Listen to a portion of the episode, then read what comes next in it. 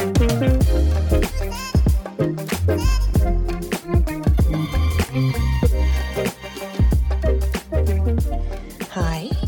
and Happy New Year. I'm Melinda Poitras, and you're listening to He Said, She Said, the one with books and bros. If you're here with me today, that means you've made it through an entire season of the podcast and all the way to the eve of a brand new year. New year, new season, new sound, I'm sure you noticed. Same Jesus, who is, somehow, new all the time in addition to remaining unchanging. Only He can do that. There are a lot of things only He can do. We're going to talk about therapy for a minute. It shouldn't be unnecessarily heavy, although I always worry that it will be. My counselor is absolutely amazing, and I am so thankful for her presence in my life. Here's one of the things we work on. She asked me one time if I got up and I had been the recipient of a perfect night's sleep, if the sun was shining on my house and the glory of God was thick in my room, and I had several hours without any human interaction at all, just me and some breakfast and birds chirping and breeze blowing without my phone or any other device or books or any outside input whatsoever, in a few hours, what would I feel? I opened my eyes, closing them was part of the exercise, and I said definitively and decisively, defeat. I would feel defeated. And that, ladies and gentlemen, is my emotional home. She referred back to a conversation I had just told her about, and she said, And this is the moment you started packing your backpack and getting up to go, and your friends, who actually do, by the way, enjoy you, may wonder what's happening. Oh, NBD, I'm just going home to defeat.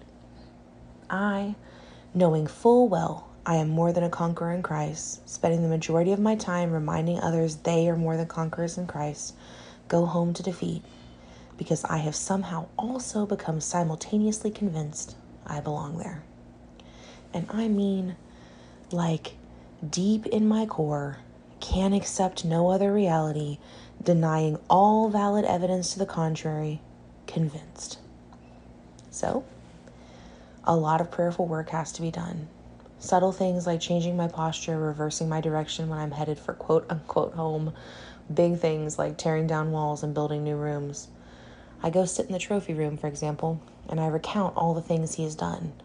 I am not the one who makes me victorious. Truth. But at the end of the day, I am everything but defeated. Truth.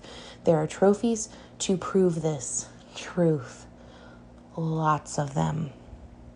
Truth. We don't just recount and remember the good things that have happened to me. We work on believing that there are good things happening right now, that the data I'm collecting and the evidence I gather of goodness is not just there to tease me. That life might actually be good, that it might be okay to lean into it a little instead of fixating on all the ways it might give way. I will tell a story. It will be a story of God's goodness. She'll call me out on how I'm not really feeling it. You, Melinda, have delivered some beautiful information in a very factual way. You're not even really smiling because you are terrified. You are terrified. Last session, I told you I felt like you only harbored a mustard seed of hope, and you told me you were proud. You said you were proud because if even I thought you only had a mustard seed of hope, it wouldn't hurt so much when it all comes crashing down like you know it will. And my Miriam, she knows all about this and she will call me out on it as well. I think your therapist would like for you to rewatch your own Marco Polo and maybe smile about all of the ridiculously smile worthy things you just told me. I have to combat this with rigid intention. The battle is constant. No longer do I just sit around and think thoughts. I challenge myself. I don't allow impressions to come through the gate of my mind unannounced and take up residence.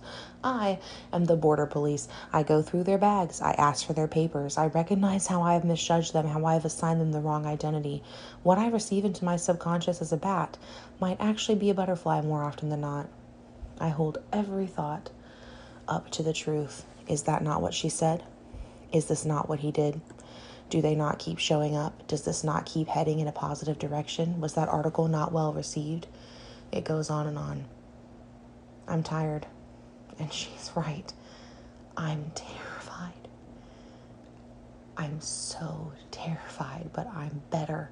And I'm at least giving things a fighting chance to turn out well. They could. They should. They will. I struggle to let myself smile about these truths. It gets easier.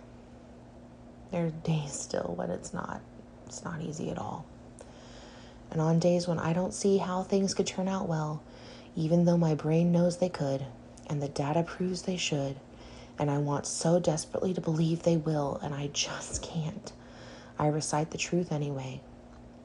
Then I recite the one who makes truth true.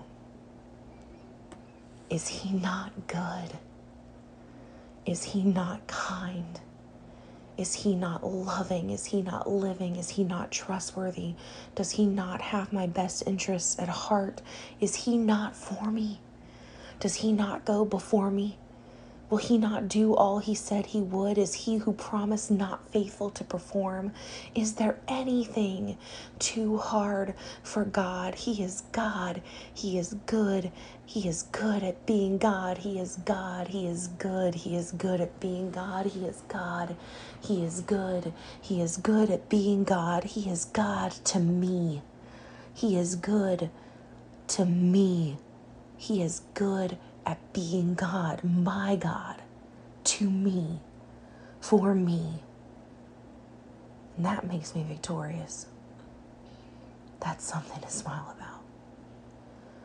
Offer right sacrifices and put your trust in the Lord. There are many who say, Oh, that we might see some good. Let the light of your face shine on us, O Lord. You have put gladness in my heart more than when their grain and wine abound. I will both lie down and sleep in peace, for you alone, O Lord, make me lie down in safety. The word of the Lord. Thanks be to God. Psalms 4 5 through 8. Let's all keep working on ourselves, remembering He is still working on us with the loving heart of a Father while we do. Let's return to the truth with intention, reciting His love as the constant it is. Let's remember He's unchanging no matter what else does. And let's all be better together. You've been listening to He Said, She Said, where whether we actually got around to discussing any books or chatting with any bros or not, we are, now and always, so glad you stopped by to listen. We hope your time here cemented the truth found in the best book ever written and deepened your relationship with a friend who sticks closer than a brother. Thank you for pressing play. Thank you for making space. We'll catch you next week, same time, same place.